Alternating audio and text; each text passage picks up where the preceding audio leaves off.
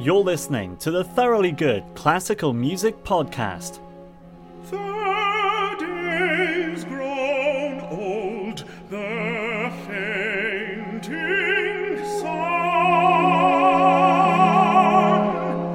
has but A new album from Signum Classics, due for release in November 2021, features music recorded by the Orchestra of the Swan in Saffron Hall in Cambridgeshire earlier this year. The album, entitled Labyrinth, is a characteristically eclectic mix of music from Orchestra of the Swan, including arrangements by the brilliant director and violinist David Le Page. And, pertinently for this podcast at least, it also features a recording of the haunting pastoral from Britten's Serenade for Tenor, Horn and Strings, featuring this chap as tenor soloist. the shadows now My name is Nicky Spence. I'm a tenor, and I'm hanging out with Jon Jacob today as we scurry through the objet d'art of Deptford Market. We are in downtown Deptford next to the Albany Theatre, which is a glorious hub for all kinds of art, which is amazing. And this is the famous market, which is here every Wednesday, Friday, and Saturday. We can get Saturday. Saturday, where you can get your knickknacks, your bric-a-brac, and your things.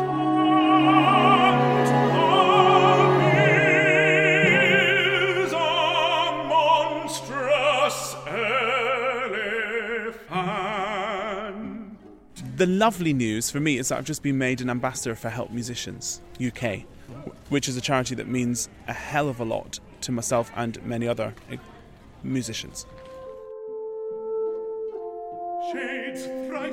The episode also includes inconsiderably less quality audio, I should warn you and apologise for, Help Musicians UK CEO James Ainscough, with both him and Nicky Spence reflecting on what musicians needed in terms of support during the pandemic and what they need in the future.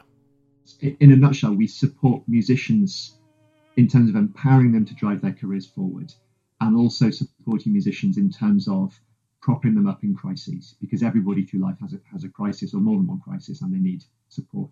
It's um, an organization that's done amazing work for 100 years now, uh, but it's nowhere near as big, vibrant, and, and all, all, um, all, all reaching as it could be. So there's a big mission still for the charity. And, I, I don't like doing jobs where you're where you're just treading water. I like to do jobs where uh, you can you can move things on.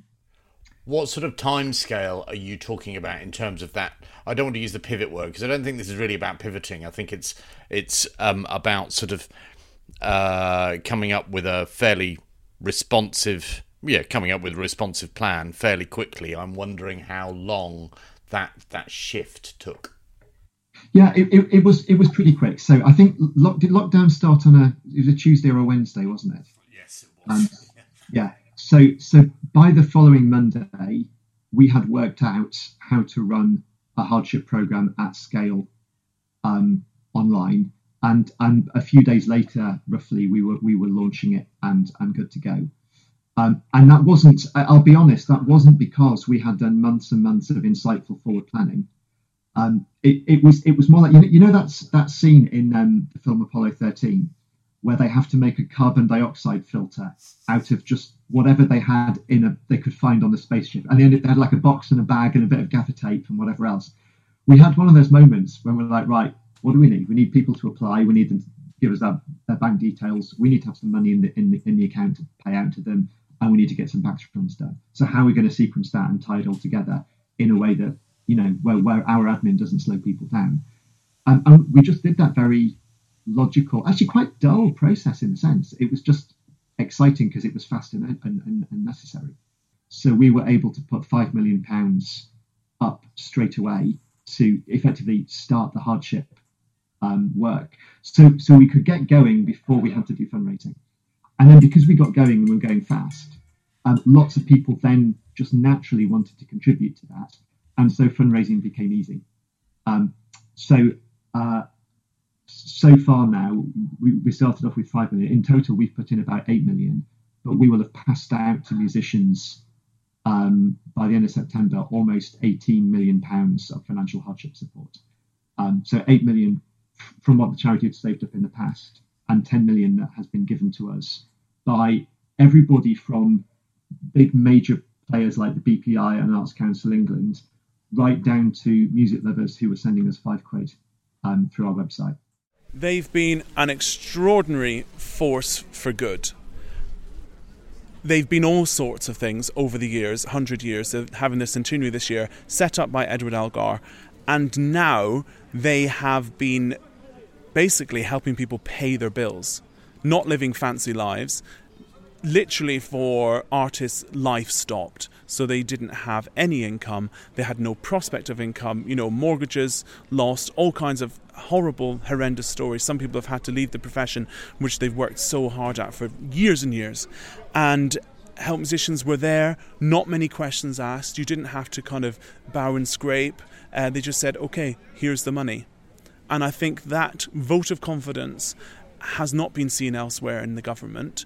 And for them to have done that is, I find it really moving. One of the one of the positives coming out of the pandemic is uh, a lot of people who maybe should have known but didn't have realised a lot more what the life of a musician is like. So you know, it was brought home starkly to us that nine out of ten musicians are freelancers, um, and they're freelancers not because they've chosen to do a tax dodge so that their half million pound income is more tax efficient. They're freelancers because they've got no choice. And what's more, they're low paid freelancers with no job security whatsoever. Uh, most of their work coming from uh, in person. Uh, so very little kind of coming from royalties. Um, a, a, kind of f- fight, fighting to find work. So fighting to do their work well and find work for the following week or the following month. And all the insecurities that that brings and all that being done by people who are highly, highly talented and have had to invest a huge amount of money and time in reaching that level of skill and and investing in the in the instrument and the and, and the kit that is required to do that. So I think we all have uh, inherently a much better understanding of the the um, the challenges of being a professional musician, and I think that empathy um, over the long term, I think, will help charities like ours maintain a higher level of donations than we had before the pandemic.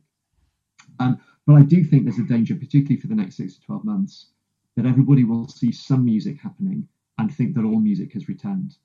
And actually, you and I know that um, uh, we are nowhere near the volume of musical activity um, here in September 2021 that September 2019 would have seen.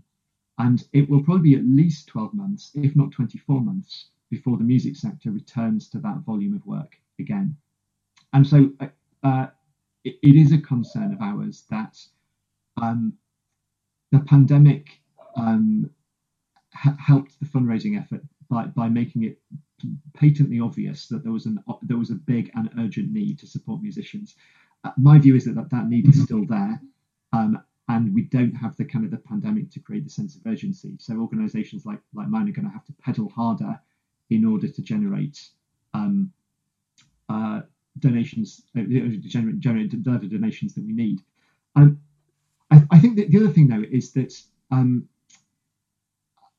if if the pandemic has given help musicians and other music charities um, a little bit more spotlight, a little bit more focus in the eyes of music lovers, we also then have an opportunity to explain better to those music lovers the impact of the work that we do.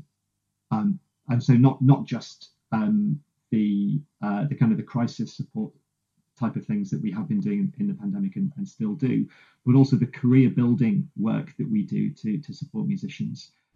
I know how I felt throughout this period. I felt as though sometimes I felt as though it's been an opportunity for uh, an uncaring government to finally um, hit the, the final nail in the coffin of the arts, really, and certainly in terms of music education, uh, it's been the perfect excuse, if you like, or the perfect opportunity. That's a very negative, cynical view. It might be rooted in some some uh, some reality. What what has your view been? What is your view on that? I think that the arts are not necessarily understood, which makes it very difficult then to support. And I think that this country is a big old ship and it can't necessarily turn as swiftly as as it might do. Being on the board for the ISM, I've seen all of the down and dirty negotiations in terms of, you know, Brexit and now with COVID and all that kind of thing. There is a great will to support the arts, but I think often they just don't know how to do it and what in which form that should come. So there's a messaging opportunity. I mean, I didn't expect you to say that actually, which has triggered my thinking that maybe is there uh, a greater need for the arts to articulate its value. Well, the arts need to do differently, I suppose. That's what I'm asking.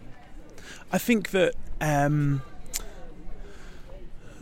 it's important that we see all of ourselves being represented in the arts, and then it would be understood, because people would see themselves, and then it wouldn't be so much as an elite sport that people don't know much about. If it was seen within everyday life much more, then the impact of it would be recognised Where does it need to be seen? at base level, roots. So music education. music education, diversity, really roping everybody into the opportunity of making music together. And how long do you? How long do you think that's going to? How long do we need to devote to that? I think it's Before we a, change. I think it's a life's work for some people, and things are shifting with the BAME movement now, and with you know body shaming and seeing you know gender struggles. All of this is happening, but it's a slow old blooming road, and all we can do is try and lubricate that journey to to um, bring a, a complete artistic scene which is served by everybody. I think that it's all about people understanding what it is artists do. We are business people and artists. We're not riding ponies and haven't got the clue And about. you don't seem to have your unicorn here. I either. don't. I left it in the paddock. Right. Okay. Yes, no. About, you know, we all work really blooming hard, and it's not just what you see on the stage, it's the hours of preparation before that. It's the hours of meetings with your accountant, with your management, with. So is it the reality? with all of is this it is it painting the picture of the reality of being an artist, as well as as well as underlining the value that it brings? Absolutely. It's the one it's the most wonderful job to do and I feel very lucky to do it, you know, wearing wigs and makeup for a living, basically. It's a lot of work. And I think people don't understand that it takes so much work and the devotion, the hours of devotion. And it's like it's a calling. In other countries, art and culture is seen so much with so much more reverence and with with joy and with um, understanding. And I think in this country it just isn't.